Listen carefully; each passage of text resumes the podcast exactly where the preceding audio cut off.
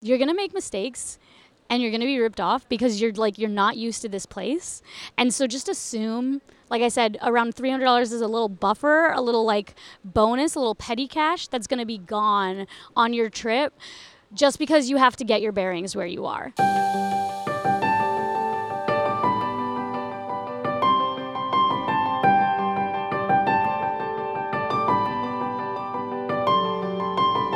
Welcome back to The Marketing Solution. My name is Shelby Page, and if you haven't noticed from the background, we are not in Kansas anymore, or specifically Atlanta.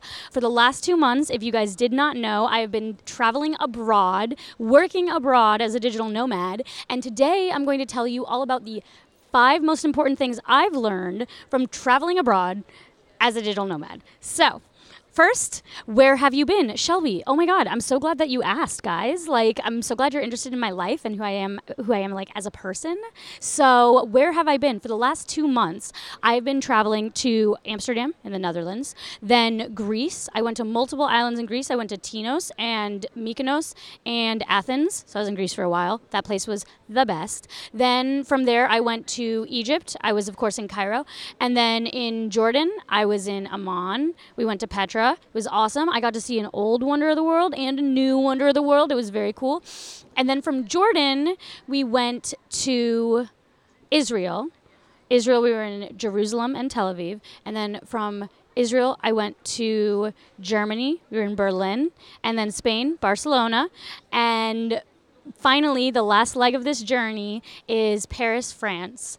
If you want to know what my favorite one was, oh my God, thank you so much for asking. My favorite my favorite country that I visited on this trip was Greece just because the Mediterranean, oh my gosh, the tzatziki, you guys have to go. And also, my favorite city is Paris. So that's why we are filming the episode here.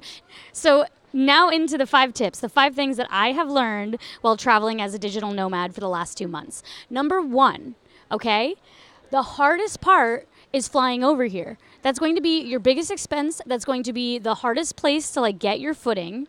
That's going to be your biggest hurdle when you first start is just flying over. So it's going to be like a 16 hour flight. Yes, they're going to give you food along the way, but overall it's going to be pretty miserable. And then like just assume that your first day in whatever country you land in is going to be kind of difficult to get your sea legs. But right after that, right after that first day, when your body adjusts a little bit to the new time zone, you can really start your journey.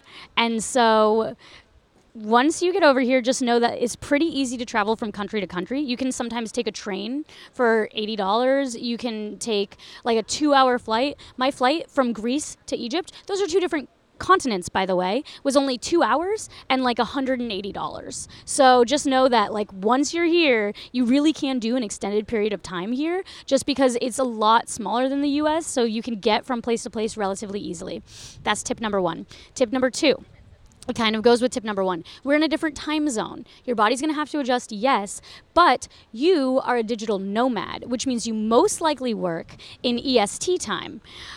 This was the hardest thing for me to kind of grasp because we have to travel during the mornings before anyone is awake and then around 2 to 3 p.m depending on where like depending on where you are in the world that's when it's 8 a.m est that's when you're going to start your workday so i was working from 2 p.m to 11 p.m sometimes maybe it was 3 p.m to midnight past midnight because midnight is like 5 p.m and if you've ever had a corporate full-time job you know that 5 p.m is like the bare minimum for when you can log off for the day. I was still getting slacks easily until 1 or 2 in the morning. And it was frustrating and it was hard to get used to. And I'd say that is the, the biggest problem with traveling abroad is just your work hours are very different.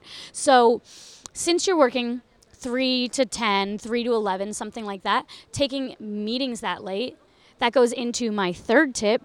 Kind of an obvious one. You have to have good Wi Fi. I know that seems very silly, but like when you're booking where you're going to stay, make sure that you have a strong Wi Fi connection. Double check with the Airbnb, the hotel, wherever you are, because that's going to be the backbone of how you're able to stay in these places, right? Those are the first three tips.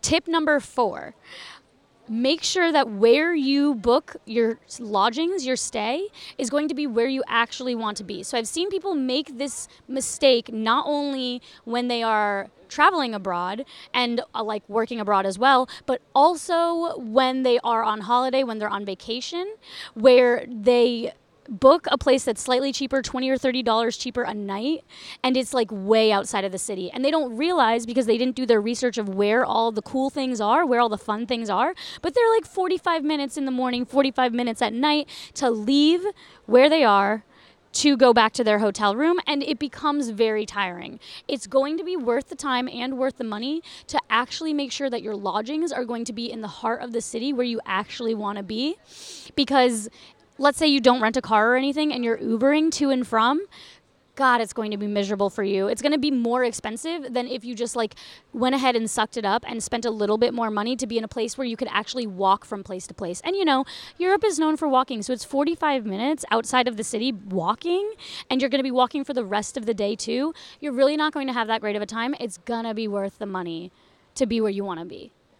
That's tip number four. Tip number five, and this is like not a very fun one. I'll give you guys a story related to it. But like, you should just assume that about $300 at least USD is going to be wasted on you making mistakes, right? So if you are me and it's really hard for you to say no to people and you go to Israel where people are very good salesmen and they come and they ask you what you want and then you say what you want and then they like sell you three or four more things because they're just so nice and so friendly and they're bringing you tea and coffee and things like that.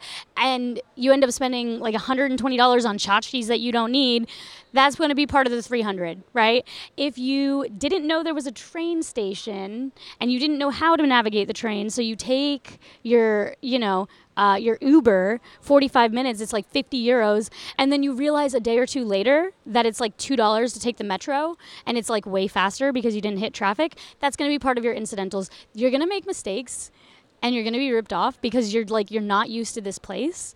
And so just assume like I said, around $300 is a little buffer, a little like bonus, a little petty cash that's going to be gone on your trip just because you have to get your bearings where you are. It happened to me in Israel. Like I said, I spent way too much money. The conversion rate was a little weird too, because like you'd think that because the US dollar is five times stronger than their currency there, it's not called the dinar. The dinar is Amman.